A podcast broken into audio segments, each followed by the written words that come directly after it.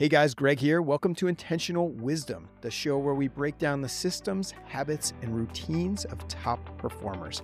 Today's guest is one of, if not the most prolific writer on the internet, Dickie Bush. He's a seriously impressive guy and one of the clearest thinkers that I know. Pretty impressive for only 26 years old, I must say. Uh, Dickie has become a master in the world of online writing, and he's running a business with rocket ship growth called Ship 30 for 30 to teach other people how to write online.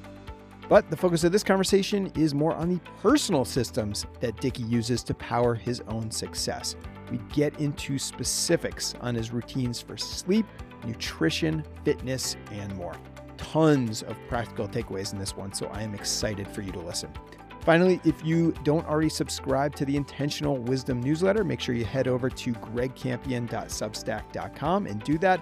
I recap every episode, including this one, in this bi weekly email. So if you miss any of the great conversations on this podcast, including those with Dickie Bush, Jesse Pujji, Kat Cole, Michael Girdley, and so many others, don't worry, it's all right there in the newsletter, gregcampion.substack.com. Check it out. All right, enough intro. Here's Dickie Bush. All right, Dickie Bush, welcome to Intentional Wisdom. Greg, what's going on, man? Happy Friday. Thanks for having me. I'm, I'm fired up to be here. I know you've had a lot of awesome guests, so hoping I can uh, follow up with them. Awesome, awesome. Um, well, I uh, I've been a big fan of yours for a long time. Um, I think of you as one of, if not the most prolific uh, writer on the internet that I know and that I follow. Um, so, for our audience members who don't know you, um, well, first of all, I guess that they probably are not on Twitter because it's kind of hard to be on Twitter and not come across Dickie Bush. You've got uh, 300,000 followers or close to. Uh, I'm sure by the time this episode comes out, you'll be above that. Um, you're building a large, successful digital writing business. So I want to talk about that. Uh, but you've also got some other really cool stuff in your background, like um, having played football at Princeton and other stuff. Um, you're one of the clearest thinkers I know, and please take that as a huge compliment because um, it really is. And I and I want to talk about you know how you uh, think essentially, and I think writing's a big part of that. But before we get to all of that, let's start in a really random place. Tell me about your life as a competitive Call of Duty player. So I was a professional Call of Duty player in seventh grade, and it's fun to go back to that time because how I stumbled into I played baseball growing up until seventh grade, and I actually tore my rotator cuff pitching. Mm. Um, my I still remember my last pitch. I felt the full crack rip through my shoulder, and unfortunately at the time, the financial situation that my family and I were in, I didn't have health insurance, wow. and so I wasn't getting surgery. My baseball career was pretty much done uh, at that moment. Wow. And uh, I actually never had told that story, but I was unable to play sports for about a year and a half, two years, as I kind of just had to heal through that injury. And I ended up channeling, I think, my obsessive personality to video games. I played a lot growing up, and then I kind of transitioned into mm. sports, got that injury, transitioned back into video games, and uh, picked up Call of Duty 4. And I played 12, 15 hour days wow. for, wow. for a year and a half. Yeah. Uh, I was probably I think I was the best player in Florida, debatable, but wow. I was on the pro circuit. I never flew to any tournaments or yeah. anything like that just because I, I was in seventh grade and now, most people were older. Pro but circuit, do you actually like make money from this or how does that work? I was technically a professional Call of Duty player because I had won money in a tournament. That's the way I think okay, of it. Okay. So okay. I'd made they had bigger tournaments that I wasn't quite good enough to get to and those were in like Las Vegas, but tr- like this was before Twitch streaming, I was like two or three years early right. from never playing football in college or doing any of that again, but just being a professional Call of Duty player because Twitch and, and all that came like three or four years after. Yep. Um, because it wasn't very popular when I was doing we, it. But. We might have never known the digital writing Dickie Bush. We might have just known the like all star video gamer. Like and it's pretty crazy because like esports is all like they i mean it's on like espn these days and stuff like that so it's gotten pretty massive it really has and i still like kind of keeping up with that world a little bit i'll check in on what's happening because i mean those those teams are now massive media companies and far beyond just gaming. They they have YouTube channels, they have supplements, they have everything. So it's kind of cool to see how that's taken off. Yeah, that's wild. That's wild. Well, I didn't actually know that about um, that you were a baseball player. That's really interesting. Um, it's funny. I, I played baseball a little bit growing up as a kid, but like baseball. So I have an 11 year old son now, and he is super into baseball, and um, he plays on travel teams and everything else. But I, and I'm I'm one of the coaches, so I've been like you know, every year I'm like a few YouTube videos ahead of like where I need to be just to like get my knowledge where it needs to be. But it's pretty incredible. Um, you know how much that takes over your life. I'm actually just looking at what what the first half of 23 looks like for me right now, and where I want to talk about 23 plans with you because because I think I feel like you're the master systems planner. But like we were looking at it uh, yesterday, I'm like, wow, I've like baseball commitments like five days a week. Um, and so that's its own forcing function in terms of, uh, you know, how you can most effectively um, use your time. But baseball, I've had, uh, uh, I don't know if you know uh, Teddy Mitrosilis. Uh, he's a, he's a big Twitter guy as well, but he was a baseball player at um, UNC uh, Chapel Hill. Um, and he was on the podcast as well. So there's actually a lot of baseball folks hovering around this segment of Twitter that we, that we sort of traffic in. Yeah, baseball for me was actually my first obsession. I was a die-hard Tampa Bay Rays fan, and this was when we were losing 100 games a year. I still remember celebrating when we uh, when we won the last game of the year to go 63 and 99 because it meant we didn't lose 100 games. But I knew every player, every stat, all of That's that. Awesome. So baseball was my first true love sport, and I, I still keep up with it. That's super cool. Um, I'm a, I'm actually a big Red Sox fan, so um, have a little bit of a rivalry with the with the Rays. But um, uh, I'm gonna I think I'm gonna have uh, Justin Su'a um, on the podcast soon. I don't know if you know him, but he's the mental um, performance coach. Yeah, he's a Rays Rays, Rays uh, mindset. Yeah, exactly. So really cool guy. Um, okay, cool. So um, uh, you know the the Call of Duty question was kind of I I I, I kind of wanted to just establish for folks is something that I think is a real truth about you is that you um, you really dive in deep into whatever you happen to be tackling at the moment. Um, writing and building businesses is probably the most recent example of that, but I think this has been a real pattern in your life. Is like really understanding systems, really diving deep into um, the nuances uh, of things, everything from video games to, I'm sure you were like that in football, to uh, a lot of the, the, different endeavors throughout your life. So let's let's fast forward a little bit. I know you. Um, uh, so you went to Princeton, played played football there, um, got out of there, went to go work for uh, BlackRock. So you were a macro uh, investor at BlackRock. Um, I'm sure you were starting to climb the, the, the ladder there, get more and more responsibility. I know, you know, I'm sure you were doing great at your job and and, and all that based on everything else. Um, you, you, know, based on all the other kind of areas of excellence you've achieved in your life. Um, but you decided to leave there early 22. Tell me about how you um, made that decision. So that decision was definitely the hardest decision I've ever made in my entire life. Um, it, it makes sense to kind of backtrack a little bit. So I'd only ever worked one job, and it was for the same team at BlackRock. I interned going into my junior year of mm-hmm. college, my senior year of college. It was the only job interview I'd ever had. So many of my friends were on kind of the investment banking track, going to networking events, going to interviews constantly. I had one phone call, went up to New York, had an interview, and this was, I was 20, no, 19 years old wow. going into my junior mm. year. Um, as a sophomore. So interviewed with them, was an intern, was working there for four years. It's the only job I know. So the decision to leave was not easy, but it was one that was building up over time. And it started actually when I got there. I'd say so. This was a dream job. I mean, I was a math major. I studied finance and computer science um, and math in college. So no, nothing to do with writing, actually, which I'm sure yep, we'll talk yep. about a little bit. But I joined that team and thought that that was what I wanted to do forever, right when I joined. I loved it. I loved the energy. I loved thinking big picture markets, economies, central banks. I mean, I was deep in that world. But slowly I started to realize that I'm sitting at the most powerful asset manager for a hedge fund within that with some of the smartest people. And seemingly no one knew any better than anyone else what was going to happen. Mm-hmm.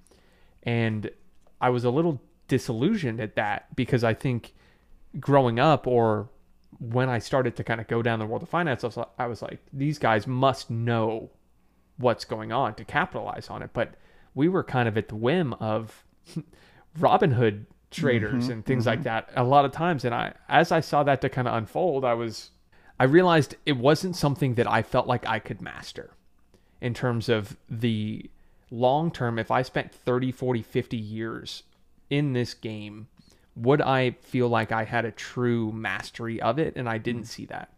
I also paired that with some more personal anecdotes of seeing other guys on the floor. Very, very particular incident. Not not incident, but I witnessed someone probably in their mid 30s, late 30s, ask their manager if they could get off early on any mm-hmm. given day or on this given day to go to their son's mm-hmm. little league game. And I just remember watching that interaction. And here I am 23 years old, like I'm not even any close to having kids or anything like that, but I just watched that. I remember going home and thinking, so if I work here for 12 more mm-hmm. years, mm-hmm. day in and day out, 7 a.m. at the desk, 7 p.m. leaving the desk, pouring my heart and soul in this, I'm still going to have to ask for permission to go to my son's mm-hmm. little league game. Mm-hmm. And that haunted me, haunted me. And I knew from that day forward that that was not going to be something I could do forever. And so that was mid 2019. And immediately I started to think, how can I start to plant some seeds, build a foundation where I'm going to leave this job within the next 2 mm-hmm, to three years? Mm-hmm. I think it was serving its role. I still enjoyed it, but the writing was on the wall that that was not going to be something I did forever. Fast forward to 2022, I started writing in January 2020, writing a weekly newsletter because I witnessed all the most powerful people at BlackRock were actually the ones who were writing these in depth, high quality emails to get their thoughts across. So I was, before I started writing on Twitter, I was writing internal emails, updating my team, updating people on the floor, like sending around research reports. I had an internal newsletter with like 500 something mm. readers at the time that I just started because I said, here's what I'm doing all day. How can I use mm-hmm. writing as a forcing function to think clearly, to build myself at the firm, all that kind of stuff. But then I said, why wouldn't I just do this on the internet where I can reach millions of people? Yeah. And obviously that took off, and we can talk about the whole Ship 30 story. But COVID hit March 2020. We all got sent home. So not only was I um, interested in doing things on the side, but now I was working at my home in Tampa and quickly realized that if I didn't have someone around looking at my Excel like over my shoulder, that there wasn't that much work to be done. And this goes back to the mastery side, right? It turns out a lot of it was made up, and I wasn't. I was clicking buttons for the sake of it because so many people were around me. And so I built Ship 30 on the side all 2021 got to a place where it no longer made financial sense for me to work for someone else when I had something that I could take full ownership of. But I mean, I still had to wrestle with that decision. But it really came down to one lens that allowed me to make that decision. And I still remember on the morning where I ended up leaving, I it kind of clicked of using this lens of what would what decision would the person I'm trying to become make. Hmm. And to me, the person I was trying to become in the long term took risks under their own name. They had responsibility and ownership for their financial situation. They were building something that they felt fully value aligned with. And that clicked on a walk in the morning, went in, made a phone call, and left on great terms. I still am in touch with that entire team, but it took me a while to kind of have the clear lens, and that lens provided it for me. Mm. Mm, wow. Yeah, that's that's that's powerful. I, I I think that is kind of a really interesting um, lens on it to to look at, you know, someone who is 10, 12 years ahead of you and say, okay, um, can I envision myself in that role? And if not, that's a really great um, sign that I need to make a pretty drastic change here. I think you do need to look ahead and say, is that the track I want to be on? And if and if it's not, then you got to make a change. Um, otherwise, you're going to end up in a place you don't want to be. Um, okay, so talk. So you mentioned ship thirty for thirty. So obviously, that's been a major focus for you um, over the last couple of years. So tell if, if our audience um, are not familiar with Ship 30, tell us what it is. And then I'd love to hear about how it has grown um, over the, let's say the last two years. Yeah, it's a it's been more growth in two years on the personal and professional side than I ever could have imagined. So it started. It makes makes the most sense to tell the story from January 2020, where I started writing and I committed to writing a weekly newsletter every single week for 52 weeks. I said I wanted to expose myself to new opportunities. I know I wasn't going to be working at BlackRock. How could I do that almost passively? And um, I use the Tim Ferriss. What's the worst case if I do this for 52 weeks. Yep. I build a writing habit. I mm-hmm. get comfortable sharing ideas on the internet and I learn quickly. But the upside is basically uncapped because that's how the internet works. So started doing that and followed the conventional playbook of kind of a weekly blog post and a weekly newsletter on my own blog that no one really read. And I did that for about nine months until September of 20, um, 2020. And I realized that this wasn't going to be sustainable because I was waking up on Sundays and hacking away at a blog post that no one was reading except basically my mom. I had about 100 newsletter subscribers after nine months. I had a couple hundred Twitter followers, mm-hmm. something mm-hmm. like that. And I said, okay, I don't know if this is for me. I need to figure out something different. So I committed to a personal daily writing challenge for 30 days, which was my way of saying I'm no longer going to fall into this slaving over a hot keyboard, editing, perfectionism, anything like that. I'm going to listen to a podcast every morning. Mm-hmm. I'm going to mm-hmm. take notes. I'm going to write that up as a thread and I'm going to post it every day for a month. And I just remember that lens was so powerful for me of putting something out every day, shipping daily. And mm-hmm. it's funny, the first 27 days were awesome. I really enjoyed it, but I still remember day 28. I hit publish on something and it got zero likes, zero comments, zero retweets. It was basically like I was back to square one and it didn't exist. And so my mm-hmm, version mm-hmm. of that was all right, writing on the internet, I gave it my chance, I gave it my shot. It's no longer for me.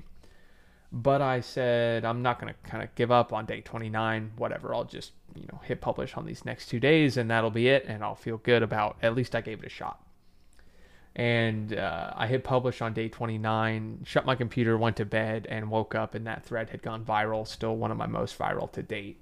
Uh, Naval mm had picked it up, Balaji had picked it up, and I went from, I think, 100 newsletter subscribers to five or 600 overnight. So I like to say it took me nine months to get to 100 and 12 hours to get to 500 and my twitter yeah. following tripled uh, i mean everything accelerated from that single thread and yeah. yeah. i really sat back and said i had a couple big takeaways from that one you have no idea what's going to work so you have to continue to put things out there into the world and second i realized i wanted to keep doing this but i needed some community accountability to keep me going so instead of starting another writing challenge i just tweeted out hey i just finished this up had some good results does anyone want to join me in a Slack accountability group and we do this for another month? And the response was absolutely overwhelming.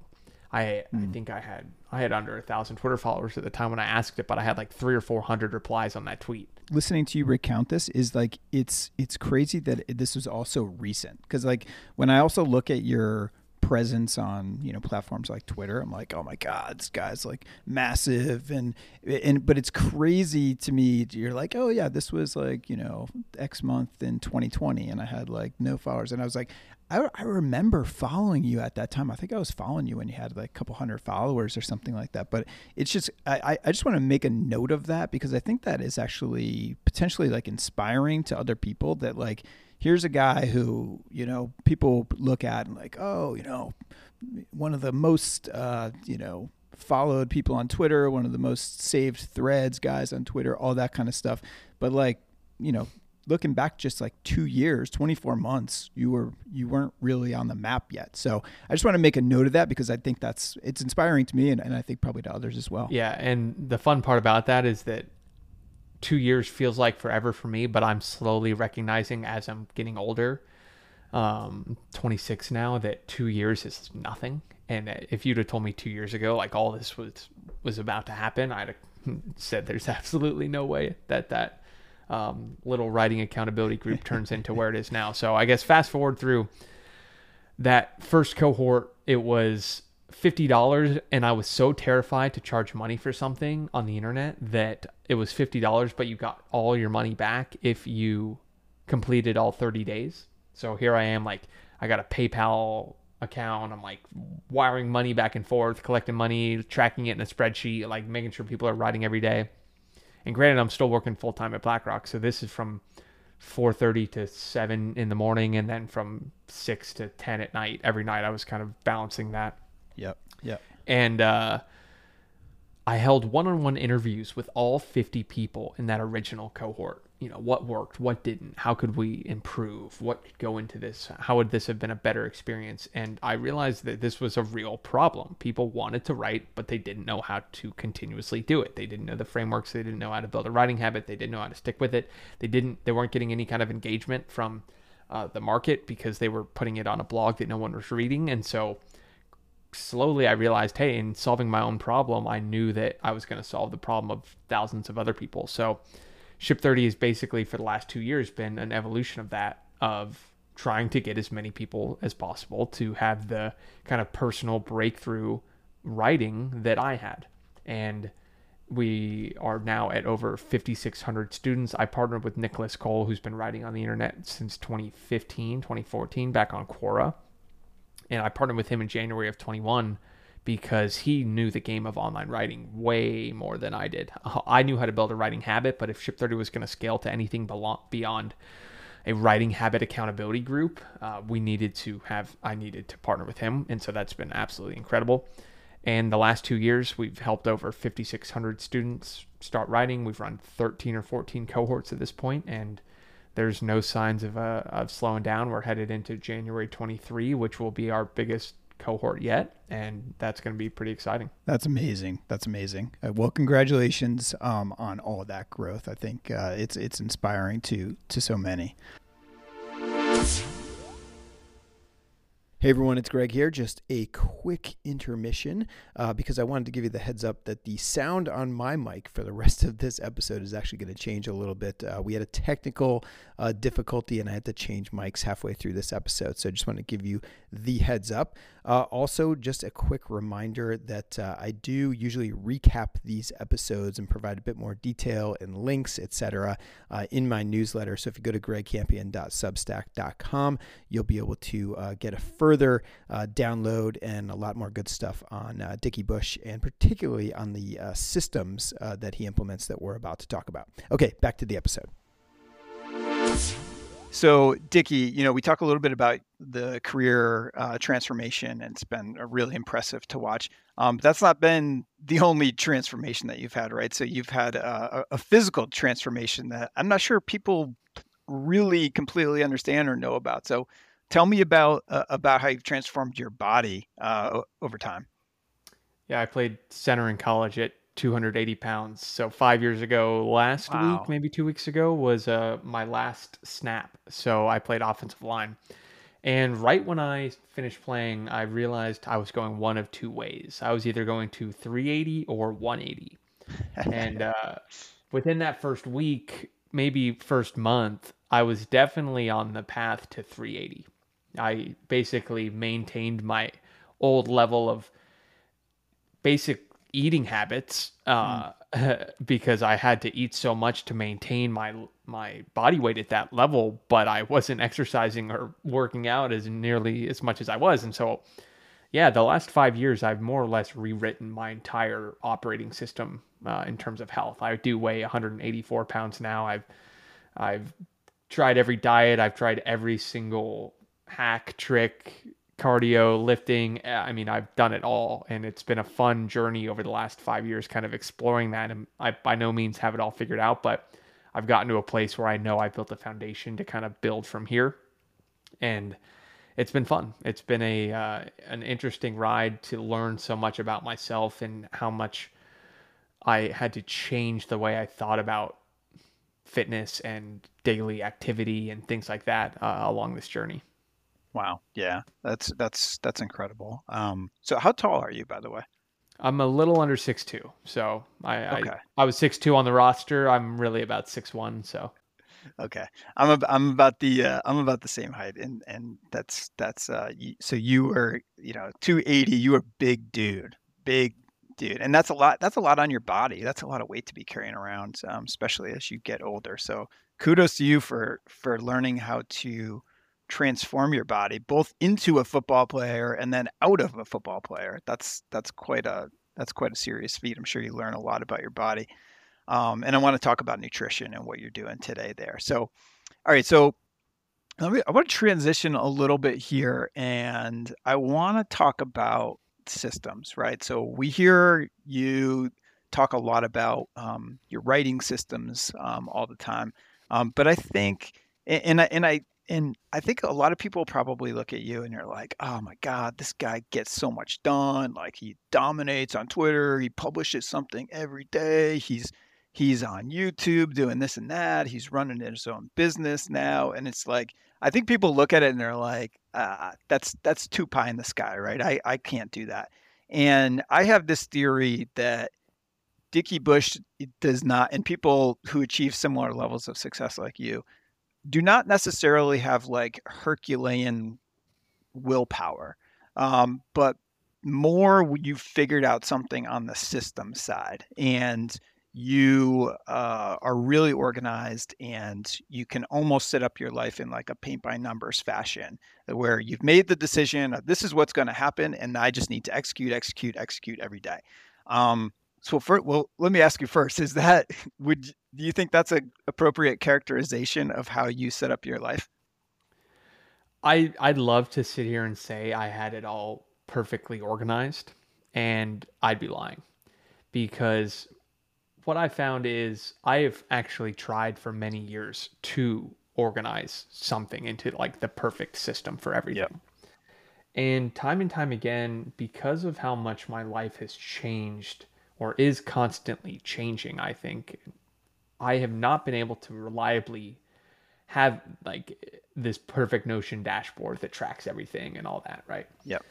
What I think I've done a decent job of is I have figured out about myself that I am like a liquid and I will take the shape of whatever container I put myself in for better or worse, which basically means I can create artificial constraints, artificial deadlines, artificial cadences, and create a level of both urgency, stress, and uh, really urgency and stress around completing those and sticking to that system with anything in my life. So I look back at kind of the different things I did at a decently high level Call of Duty, speed cubing, math, football, and it all was I picked something, Mhm. I built some kind of obsession with it, and out of that obsession was some kind of daily cadence, weekly cadence that if I stuck to made the results inevitable. Now, I don't have a perfect way of tracking that. I wish I did. I wish I had the level of organization that I, I think I could have, but I don't. I think it's more I I pick something, I do more that is than the average person is willing to do that such that not pro- not progressing in that area would be unreasonable. Mhm. And that's usually my approach to anything is is bring a level of volume, intensity and obsession that you actually don't need the perfect system because you're doing enough where the results will take care of themselves and then the most important things will emerge and then you kind of cut the rest and double down on those and that 80-20 constantly done over time is where I think I have seen the most progress. So volume, intensity, and obsession. And I like the way you put that. I think you you said something along the lines of where progress is. It would be unreasonable if progress didn't happen with that level of volume, intensity, and obsession. Um, now you think about applying that to uh, different parts of your life, and you you mentioned several of them. Um, let's talk about how you apply that to your own uh, routines every in every day. And so um, I want to get into um, talking about you know what you do for your health, fitness, all that kind of stuff too, because I think that's I think you put out a lot of really interesting content, uh, and I think you bring the on that topic, and I think you bring this level of organization, systems based thinking, not only to your professional work but also to your personal life and your health and wellness and all that stuff. So let's talk about that, and I and I kind of want to frame it up. Um, in in a way that's that's uh, a little more approachable to people, and that's within the form of a typical day. So, what a typical day looks like for you. So, I want to go through what a day looks like, and I want to get like pretty specific actually, because I know um, I think people really want to hear the specifics of you know everything from like okay is there a supplement that he's using? Is there a device that he's using? And mm. I don't not that it's great to lean on crutches like that but like let's hear some specifics. So like let's start a typical day let's start uh, I assume a typical day starts the night before for you. So let's so let's start there. Like, tell me about what is what does a sleep routine look like uh, for Dickie Bush to to power you to do all this stuff the next day. Yeah, I, I, love geeking out on this, so we can get as granular, and I'll, I'll try to get as specific as possible because I I enjoy hearing this on other people too. But I will lay down an important preface that I am a single 26 year old living in Miami in a two bedroom apartment with very little external responsibilities, and I understand that this routine, my routines, will not work for everyone.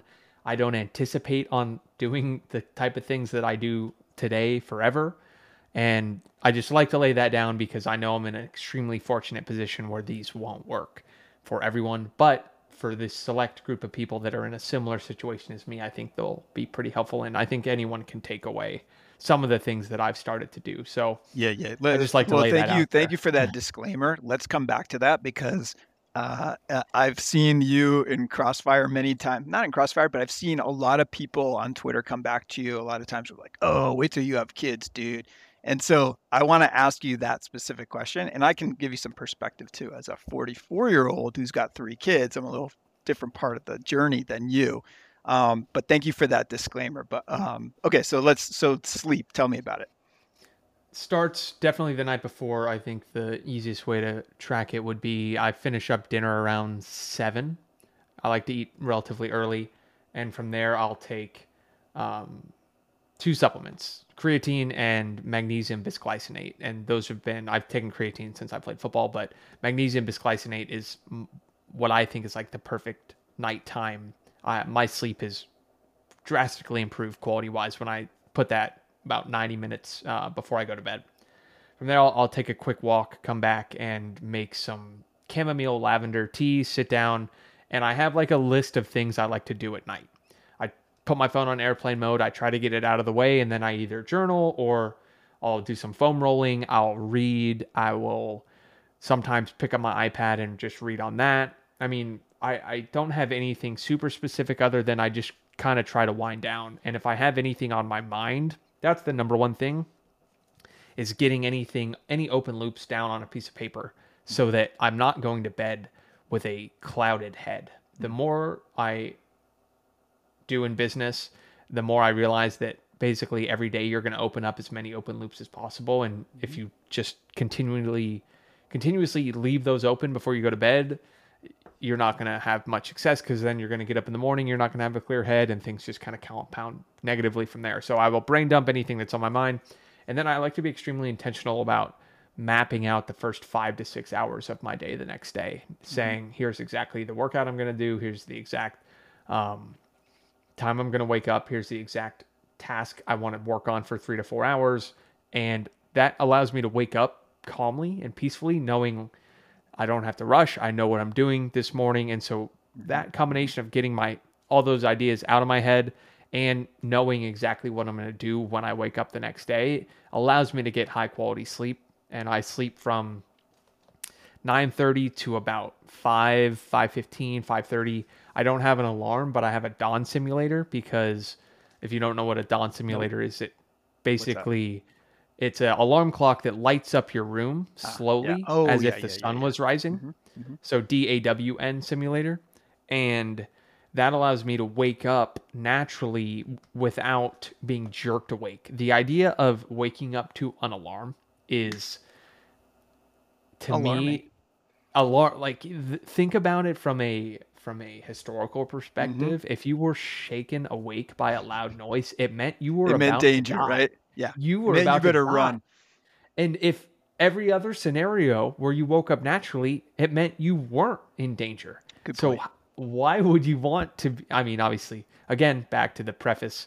I'm fortunate enough to be able to wake up without an alarm clock, but I woke up No, you'll you'll you'll you'll get plenty of experience at some point, probably. Exactly, exactly. And I can't wait until I have that. But I mean, for four years on Wall Street, my alarm was a loud alarm at 4:30 in the morning. So I've evolved into this um, more passive wake up. But so that's that's the sleep. I don't know if you have any questions, but So uh, this is a random one, but uh, what do you what do you like to read before bed? I do not do a good enough job reading books. I think I read under five books last year. That's surprising. Yeah, but here's here's the thing. I have found that most reading is actually procrastination. Where what I found was if I continued to read, all I would do was find new shiny objects to chase when I know almost exactly what I need to be doing right now in most areas of my life. And so I don't have a reason to go look for more answers to things. Yes. So reading for me, there was a period where I read 40 books in 2019 mm-hmm. because I was searching. Yep. I was searching for better systems, better habits. You know, I wanted a better understanding. But right now, every time I pick up a book, I'm like, I kind of know what this is going to say, mm-hmm. or I know it's going to send me down a path of that I don't need to go down at this exact moment. And so I've just been putting that off. Yeah. So uh, from from personal experience, so, I I uh, have read lots of self help books or self improvement books in my day, and I got in a bad loop of um, reading them right before bed, which is not a good idea because then you're thinking, oh, you're you're really in your own head about your own habits, and I want to do this, and you're coming up with to do lists and all that kind of stuff. So I made a complete transformation. Like if I'm going to read anything um, self-help related, I'm looking over my shoulder right now and seeing this uh, Atomic Habits uh, book behind me. If I'm going to read anything like that, actually, I a lot of times I will listen to those as audio books now, and I'll do it during the day on a walk or something like that. Um, but at night, I have exclusively changed that to either fiction, and I'm not a big fiction reader, but or more more likely what I'm reading is more history and his you know in his you know Mm. historical kind of um, nonfiction is a genre that I've come to just love. And so what I'll do is that's the last thing I'm doing at the end of the day is I am diving into a story and I'm basically till my eyes are closing. And so like right now I'm reading um, uh, Isaacson's biography of Ben Franklin, and I'm not reading it to try to take a bunch of Kindle notes so I can come up with a thread and this and that. It's like no pressure. It is just I'm losing myself in a story. And so, anyways, I'll, I'll just throw that out there because that's a habit that's kind of worked for Hmm. me. I really like that. I have been thinking, what do I want to be reading that is, it's not unrelated, but it's it's orthogonal, Mhm. and that just means for anyone who's not a math nerd, pointing in a not opposite but just different direction than the things I do on a daily basis. So I like that. Yeah. Okay. Um, all right. Let's talk about what the next morning looks like. So you're waking up, um, and I think you are going directly into doing something physically. Is that right? Or, or let's talk about Yeah. that, and let's let's talk about exercise generally speaking. But go take it wherever you want to take it. so that first i've played around a ton with this and I, i'm still experimenting where there's a season of my life where i'd get up and the very first thing i do was go to my computer and write for 90 minutes. So no fewer than five minutes of being awake brush my teeth and then sit down. I found that my brain tends to fire best about 90 minutes to two hours after being awake. And so the first 90 minutes now are um, cardio and some kind of either core or arms, not a full lift, but a you know single. Uh, it's really core or arms stacked onto running. So my first uh, throughout the week, I'm running about 10 miles a week, split across three runs Tuesday or Monday, Thursday, and Saturday. And then on mm, Tuesday, Friday, and Sunday, I'm just going for a walk. And so I'm always up and I know that I'm getting out the door within the first 15 to 20 minutes. So I'll hop on a quick foam roller, kind of get anything out, I'll hydrate, and if this is where we can get specific, I drink 64 ounces of water as kind of quickly as I can and take a electrolyte supplement. That has been the number one energy boosting habit I've done this year was actually getting a high quality electrolyte supplement that are caps and not any artificial sugar, nothing like that. These are from Re-Lyte. It's actually a potassium heavy um, electrolyte supplement because most are either sodium heavy, so it's just like you're having salt, but I have plenty of salt. Potassium, even in having things like bananas, is relatively hard to come by. But how I discovered that I think I was perpetually potassium deficient. I was in Costa Rica for a two week kind of off the grid trip and I was drinking coconut, like fresh coconut. I'd never had it before. And I went and started researching why did I feel so amazing every single time after having a coconut? And it was they were extremely potassium heavy. And so I, I started to do that. I don't have any caffeine until I get back from that cardio. And that to me is a very potent morning of I'm up, I know what I'm doing, I know I'm going to get moving, I'm getting blood flowing, I'm checking a box off the day of I'm having some kind of workout out of the way. Mm-hmm. And then the caffeine hits differently. Um, I've done intermittent fasting till 2 p.m. for a long time, but I'm kind of in a muscle building phase right now. And I know that I want to be having more meals more often. And so that, again, we, we could do a five hour podcast on just all the different, you know, little things I've experimented, experimented with on the health side. But I get back from that cardio, I make a, a quick high fat, high protein breakfast and uh, caffeinate, and then I try to work for five hours, four or five hours. And that's usually around seven to noon, where I keep my phone on airplane mode. I keep my the internet more or less blocked and I try to have that first 4 or 5 hours outlined where I could work very in depth on something and everything else takes care of itself when I have that time of the day up to noon. I get a good night's sleep. I get my cardio in. My brain's firing. I can focus. I'm taking walks in between. So lots we could dig into there, and i am happy to take it any direction. But that's kind of the the staple of my yeah, morning. I love that. Yeah, I have a theory that um, every day, especially in the morning, um, there's there's two things you need to get out of you. You need to get some physical energy out of you, and you need to get some creative energy out of you. Part of it is just like you know, I, I think that's actually um, a big mental health um, uh, thing as well. So like I, I typically, so I, I'll, I'll exercise first thing in the morning. That's the first thing I do when I get out of bed. Well, actually I'm not as disciplined as you because the first thing I'll do usually is actually look at Twitter. Then I'll go um, get either cardio or lifting workout in.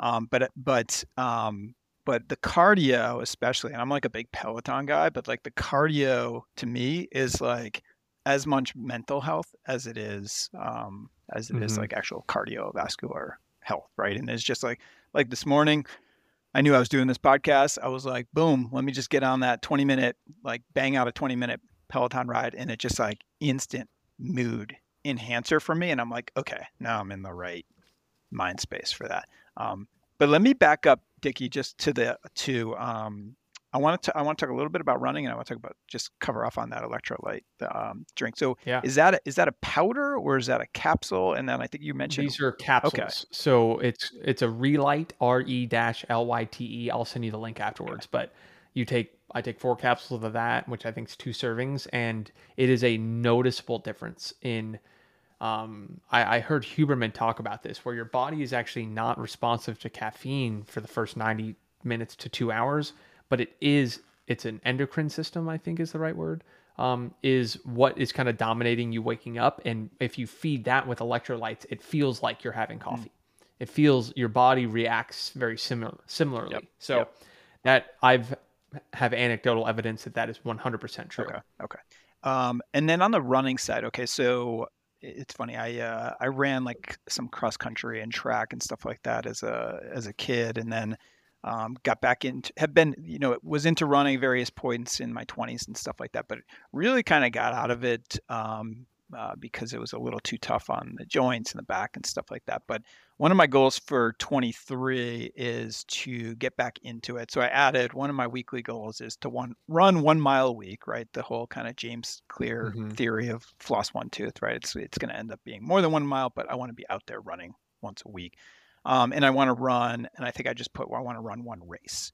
Um, and I haven't run a race in like years and years. So hmm. tell me about, I think running was relatively uh, newer kind of focus for you this past year. Like, t- Eh, what would be the cliffs notes versions of what you learned and, and what you if you were starting from scratch again today what would be the most important thing you would focus on yeah i'm going to write an in-depth blog post on this breaking down my experience so 2019 i ran zero miles 2020 or sorry 2020 i ran zero miles 2021 i think i ran 20 because i picked it up at the end of december and in 2022 i'll have run over 600 wow so i got up pretty quickly on the running game. I hated running for so long because it was just I was the chubby kid in middle school and high school and I played offensive line so the idea of, you know, putting in miles was always associated with a negative experience. Until I kind of went down the zone 2 cardio training rabbit hole and realized you can run at a 140 beats per minute heart rate and it's not difficult. It feels really good to do. Mm-hmm, mm-hmm. And that was just a big belief break for me. So I worked up to about 20 miles a week in March, April, May of this year. And that was too much. Hmm. I was battling a perpetual calf injury after that. And I was still lifting three or four times a week, but I was primarily just down the rabbit hole of running. And I could summarize the mistakes I made as I was running too hard so even as I was tracking my heart rate with a heart rate strap, trying to keep it in that zone two range, I was still running too hard. I didn't have the discipline to, um, and because at the time I was dieting and trying to kind of still lose body fat, I was always associating my run with if I run more, I'm going to lose weight faster because I'm mm-hmm. still on that weight loss journey, mm-hmm. um, which I've kind of transitioned out of now. And I wasn't taking care of my lower body, so I didn't have a di- the most the mental model I use for running is that the purpose of every run right now is to run the next time. That's it. Mm-hmm. Where if I know that my focus on that run is so that I can run again the next mm-hmm. time, I run easier. Mm-hmm. I take care of my body to get ready for it. I take care of my body afterwards and I don't try to push anything excessive. And the result is I ran my first race. I'd never raced anything. I was in Columbus, Ohio for Thanksgiving. And on Monday, I saw that there was a Thanksgiving five mile race, mm-hmm. and I there was also a 2.6 mile walk that my mom and sister could do. So we did it as a family, and I ran five miles at a 7:30 pace. So I think awesome. Whatever that comes out to 37 something like that, and it blew me away. Mm-hmm. That was way faster. My goal was eight minutes per mile when I when I went into mm-hmm. it, and it was because I've for the last 20 weeks, I've run 10 miles at a very slow pace. I'm talking mm-hmm. 10, 10, 30, 11 minute miles. And that was mm-hmm. extremely uncomfortable to do because my heart rate sits around 135, 140, and it is a cruise. I am chilling. But that built such a strong foundation. Mm-hmm. I stayed injury free. I didn't miss any runs. And I blew myself out of the water in that in that race of what I thought I could do. So if I could start all over, I would say work up to five to 10 miles a week very slowly. Take a 10 year view that I want to be running for 10 years and what would it look like to be 35 and have a solid running routine. And if I extend the time horizon to that, that means I'm not going to be adding very much every week. I'm not going to stress too much about the speed of any single run. I'm going to take care of my body in an extreme way. And, uh, yeah, th- those are kind of the big takeaways. Get shoes, rotate your shoes. That's a big one. Yeah, um, yeah. I was running in the same pair of shoes that I was walking in, so my lower body was adjusting to a single striking pattern. And I went down another kind of shoe rabbit hole of you want to be mixing those up, and so I learned that. Um, I again, this just goes back to when you dive into anything, you're going to learn so much along the way. So definitely learned a lot on the running side and I know it's something I want to continue to keep doing. So I'm very intentional now about keeping my volume lower yeah. and uh, keeping my body healthy. Cool, cool. Okay, okay, awesome. Um, that is super helpful, especially the the zone two. Your your experience with the zone two, um, and and keeping keeping yourself in that kind of heart rate zone. Um, uh, I am really going to look forward to that blog post that you write um, because I want to. I, I do want to go deeper down that rabbit hole, and I want to learn about um, I want to learn about the heart rate monitor you you were using. Like I want to know like would a, would my Whoop or Apple Watch be sufficient? Uh, is it accurate enough? Um, I want to know more about the shoes, all that kind of stuff. So yeah, uh, I'll send it your way when it's live. Cool, cool. Okay, and I and I can link to it. Um, you know, depending on when that comes out, um, uh, as well. Okay. Um, all right, nutrition. So you talked a little bit about um, you talked a little bit about how your morning starts with like a high fat, high protein breakfast. I think you said. Um, you recently wrote in one of your Twitter um, uh, postings that life is much better in calorie surplus than in calorie deficit. I think that's kind of obvious what you mean by that, but but talk to me a little bit just about the general philosophy that you're at uh, from a nutrition standpoint. Yeah, it's a fun one. So I, I mean, I spent five years trying every single diet: uh, carnivore, keto, high carb, low carb, no sugar. I never went vegan because that never made sense to me. But the uh, I tried everything: intermittent fasting, multiple day fasting, all yep. that. And the unfortunate truth was, all of that was some kind of denial that if you want to lose weight, you need to eat more and move less. And there's basically a, a billion, hundreds of billions of dollars spent convincing people that that is not true, and it is true. You need to burn more calories than you uh, consume for an extended period of time if you want to lose weight. And I realized that. And so now I've gone, I achieved a, a 10% body fat at 174 pounds this year, got as lean as I ever had through diligent tracking. How did you, how do you track in the body outs. fat, by the way?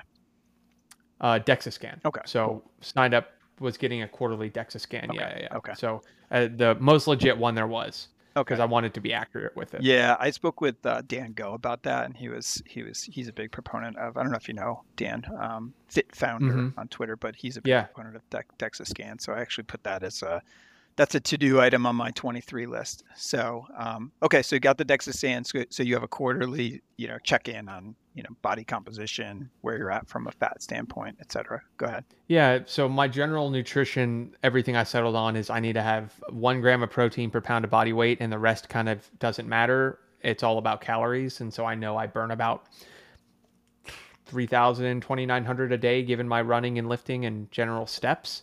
So if I track that and I eat more, I'm going to gain weight. If I eat less, I'm going to lose weight. And I, I, think I spent a lot of time thinking that wasn't true. Found out it was. And so now my diet is as simple as it gets in that I only eat single or single ingredient foods. I could I could list the 10 foods I eat any given day. For breakfast, it's eggs, ground beef, spinach, avocado. For lunch, it's ground beef, spinach, rice, an apple, and a banana.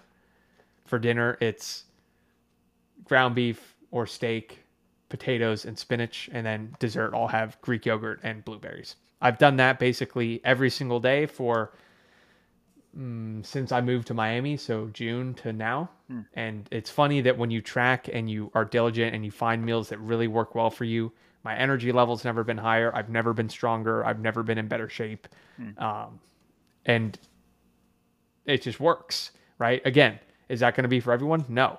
Am I going to be able to do that forever? No. But at this current point, I know that that's optimal for getting the kind of results I want. Mm-hmm. And that's working extremely well. I've never felt it's just clean. And so if I was going to summarize my approach to, to nutrition, it's figure out what your goal is. Do you want to stay the same weight? Do you want to gain weight or lose weight? And pick a calorie amount, figure out how you can learn to eat in a way that hits that goal consistently, and then only eat single ingredient whole foods and not whole foods to store, but just singular foods, and you're going to feel amazing. It's just as simple as that. My energy levels are extremely high because of that. I don't eat anything processed or alcohol. Well, I'm sure we can talk about, but yeah, it's as simple as it can be. Breakfast, lunch, and dinner, dessert, and uh, I stick with that. And it's funny when all the fads and all those kind of melt away, you realize that that is just a, a super sustainable thing I can stick with, and it's worked. Mm-hmm, mm-hmm. Um, keeping it simple. I, I, love I love that focusing on those single ingredient, uh, kind of high nutrition density foods. That makes a ton of sense. Avoiding and processed stuff. That's where all the garbage is. Um, uh, carb from a carb standpoint sounds like you know you're not doing like keto or going super low carb, but are you trying to have carbs like later in the day? Is that a focus of Mm. yours? Or I'm, I'm kind of surprised to hear you say. I, did you say you eat rice like at lunch? Because that that's a Yeah. okay. Because I would worry about a little bit of a carb crash potentially with that. But how are you thinking about that? So I I go since I'm up early. I'm eating breakfast around 7 a.m. Mhm. and that is just fat protein, and that from a mental perspective Mhm. is exactly what I need to operate. The second I put carbs in my body, like you said, your focus and Huberman has a good episode on this, but your focus is going to be lower quality. And so I wait until about 1 p.m. to eat lunch, and that'll have rice and fruit, and I'm lifting around 3:30. So about two two and a half hours is when I start to um, put those in my body, Yep. knowing that I'm preparing for a lift. And on days that I don't lift, I won't have any carbs at lunch and wait. I'll wait until dinner. So days I don't lift, which are Wednesday during the week and then Saturday, Sunday, I can work for much longer. But I know that I still have that seven to noon where I feel like I'm getting the benefits of a low carb diet, which definitely are optimal for mental performance. But from physical performance, it's just not optimal for mm-hmm. putting on muscle or anything like that. So yeah, rice, fruit for lunch, pre-workout, and then post-workout potatoes, fruit uh, for dinner. Yep. Okay. Cool. Um, okay, you mentioned alcohol, so uh, this is this is a big topic for me. Um, I actually just had on uh, the CEO of Athletic Brewing Company. I don't know if you know those guys, but they're the biggest um, non-alcoholic um, beer company in the U.S. And so I've kind of been I, I've experimented personally with going no alcohol at different points. 2018, I did a year without drinking. Um, this year, I'm something like 100 and I don't know 50 days into um, not drinking now and starting to think of it more as a lifestyle. Um, I actually have gotten into these non-alcoholic beers though. That's another um, topic. But tell me about your decision to not drink. Tell me about if that's a permanent decision, if that's something you're working with right now. And I also want to hear about like, you know, you're a guy in his 20s. It's a little different. Like for me, I'm in my 40s. I'm like, hey, you know, I don't want to drink because I don't want to be hungover with t- taking care of little kids the next day. And you know, I'm married to like the the the the nightlife. Uh, you know, social activity is not like a you know, there's not a whole lot of craziness going on there. But tell me about the no alcohol decision and also like how that affects your social life. Yeah, another pillar post I want to write about this is go everything I've learned kind of going a year without it, Yep. but I stumbled into it actually. So around November, December last year, it was the busiest time. I was still working for BlackRock, but Ship 30 had really accelerated. And so I went three or four months without it, without even noticing. And I said, huh, my life hasn't changed. It's better. I haven't had any, any break in momentum. I think there's something to this. And mm-hmm. so I just committed to going the full year without it. I'll tell you the immediate takeaways are um, when you don't lose any momentum from any mild hangover, it is the most addicting feeling of Oh, that's- progress I totally I've agree. ever had. Like for me, like being Where- able to get up on weekend mornings at 6 a.m. and Mhm. work out and not feel Mhm. like I've given up anything from a performance standpoint is massive. Yep. Huge, huge. And so I I mean it's addicting and it's you know, you I went into this kind of thinking uh, I, I wonder how long this is going to last, but I've honestly had nothing but positive experiences with it. So I'm definitely going another year, and I want to further explore um, what that looks like. But I'll tell you, another immediate benefit was the realization of how many people I had hung out with, and the only common thing we had was that we were drinking alcohol together. And so when that was eliminated, it was I was no longer going to just go to a bar and hang out because that'd be very boring. Um, but people that I had probably known for a while I didn't want to build with for 50 years kind of fell out of my, you know, circle of friends. Mm-hmm, mm-hmm. And that has been another strong benefit of this is the realization that there are the for a lot of people their only thing in common with some of their friends is that they go to a bar together. So that was another big lesson from this. Now, I'll tell a couple little anecdotes on the social side. So mm-hmm. at first, obviously, there's a fear of like, oh my goodness, I'm not going to have. What do I do if I can't drink alcohol? So the first one was that I stopped doing a lot of those activities that only revolved around alcohol, which was a strict positive in my life. Going to clubs, going to bars, all those. I had grown out of it after my time in New York, really in 2019, early 2020, before COVID. Like I had kind of stopped that life. I knew that the type of people that I wanted to build and kind of interact with, I was not going to have uh, positive experiences with at places like that. Mhm. And then it turned into there's the perfect filter for the type of people that I want to surround myself with. So when I'd be at a social event and I'd drink a soda water or whatever, and someone say, "Oh, can I grab a drink?" I'd say, "No, I'm just I'll take a soda water." They're like, "Oh, you're not drinking?" I'm like, "Yeah, I'm going a year without it." So that was my thing. Mhm. I had a nice. Uh, it's not I don't drink. It's not this. It's like yeah, I'm going a year without it. Yep. And there were two reactions. They would go, you know, someone would go, "Why?" hmm and kind of like turn their nose up a little bit. Mhm.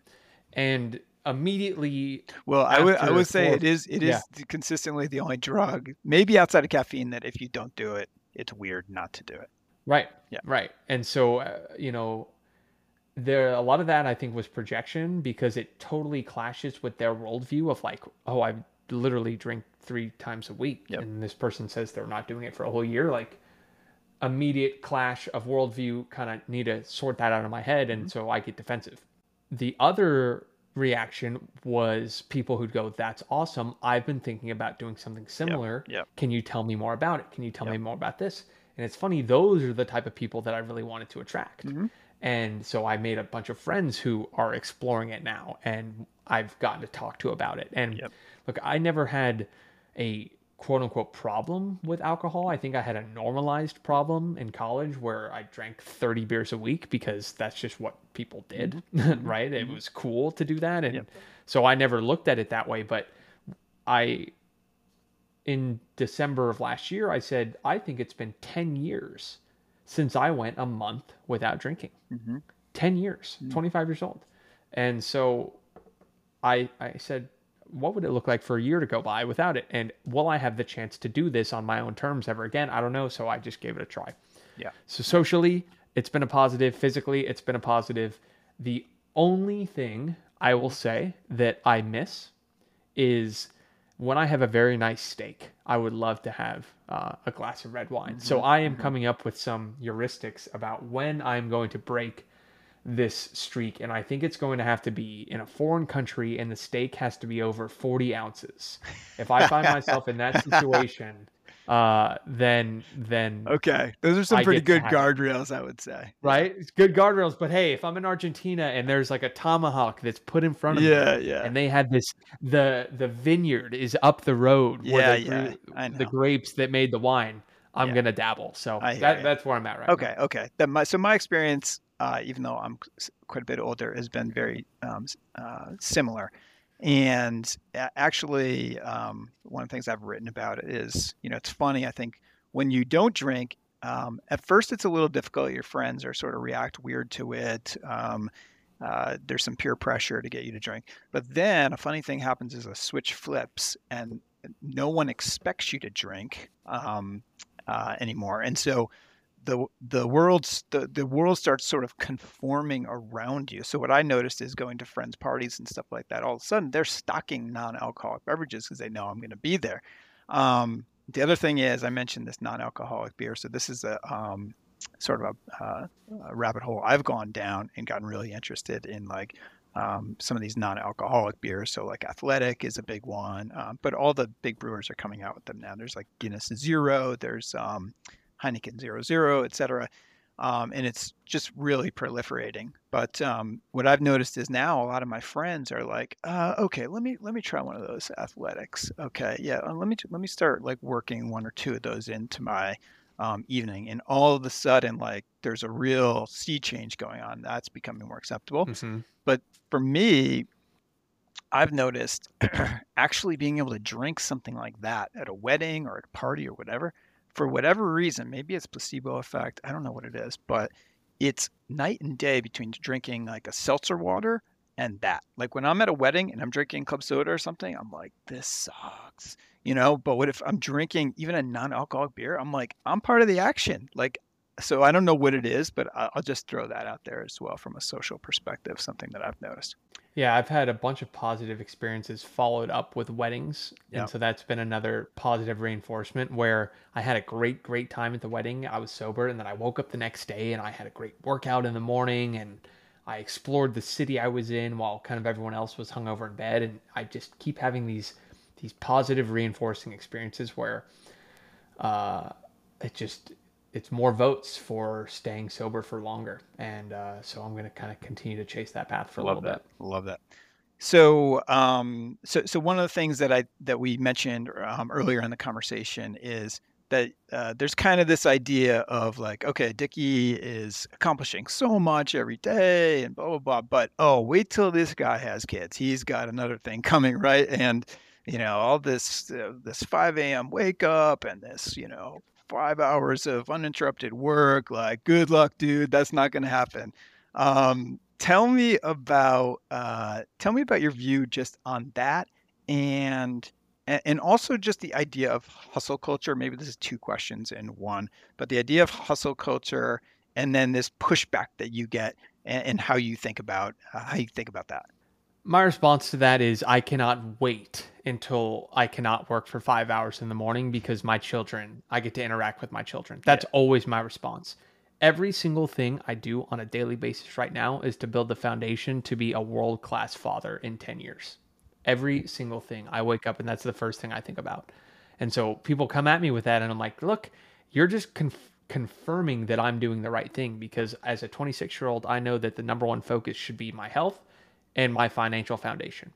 And that anyone who has negative things to say about some single 26 year old doing things like that, saying, oh, just wait, I, I think didn't do what I was doing at my age. And so the idea that they know anything about how to transition into that when someone has kids, I don't think they know either. So I've learned to kind of ignore that. And I've realized that all the parents that I really look up to are not angry people on Twitter.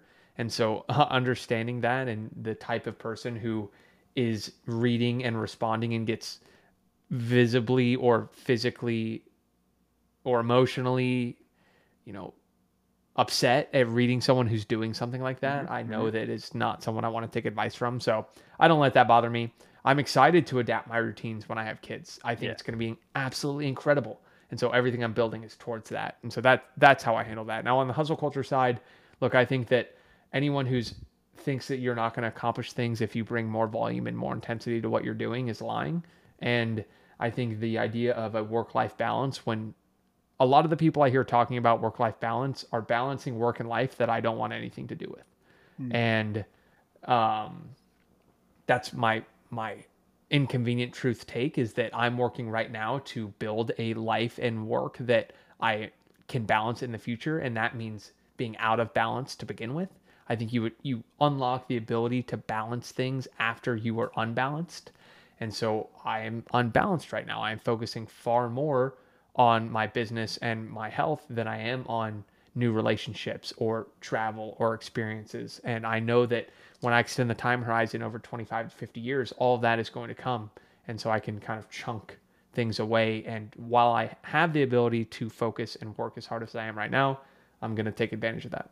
I love it. I, I think you're someone who's a little further along in the journey, um, uh, at least in terms of years. I would, I think you're thinking about it exactly the right way, and I think, um, I think all the foundation that you're laying today, I can't think of a better foundation to lay for yourself. That when you are a father, uh, husband, all that at some point, I think you're going to look back and be like, damn, I'm really happy I set this foundation, both health wise, business wise, uh, et cetera. And, and your idea of being a little bit out of balance um, makes a ton of sense uh, to me as well. All right, last question I want to hit you with here, Dickie. It's kind of my standard closing question, and it's kind of hard to for one to just well, we just have a minute, minute left, but I'm going to hit you anyways. Um, tell me one thing that you think you've figured out in life so far that maybe others haven't yet. There will never be a perfect time to start anything. And the idea of killing your onces, where if you're saying to yourself, once this happens, once work slows down, once I feel prepared, once I move cities, once I get to a new job, that that'll be the perfect time to start something. Uh, that never comes. You are always going to be busy. So the perfect time to start something is the immediate second that you think about it. Find a way to take a forward step on that new endeavor And if you continuously do that, you're going to make progress where anytime now I find myself saying once I, I actively figure out a way to immediately make progress on whatever whatever it is I'm saying. And I think I've I've done that. It's allowed me to get up to speed on things quickly throughout my life. And that's the number one thing I think I figured out. Love it, man. Dude, that is you got me ready to pound through a brick wall right now. Just saying that one.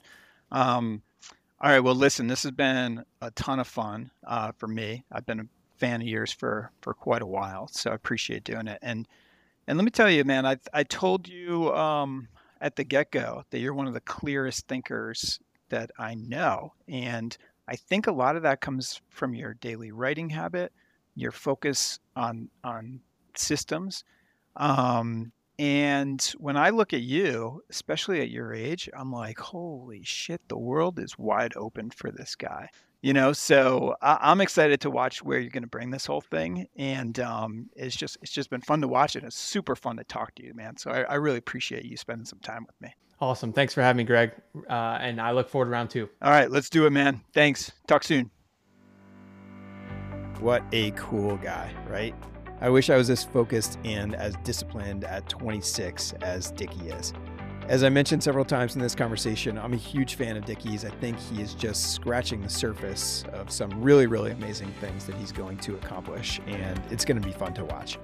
Uh, a few housekeeping items. Check out the show notes for links to some of the things we talked about, including the electrolyte supplement that Dickie mentioned. And again, make sure you go and subscribe to Intentional Wisdom at gregcampion.substack.com. There's a link in the show notes as well. That's my bi weekly newsletter where I break down these conversations in more detail. Finally, if you'd like to hear Dickie and I go even deeper on these topics running, lifting, nutrition, sleep, uh, really get into the weeds even more than we did here in this conversation, let me know on Twitter at Gregory Campion. We're considering doing an even deeper dive on all of this stuff, and we want to hear feedback if uh, if people want to hear it. So if that's of interest, let us know on Twitter. Appreciate you listening as always, and I will see you next time.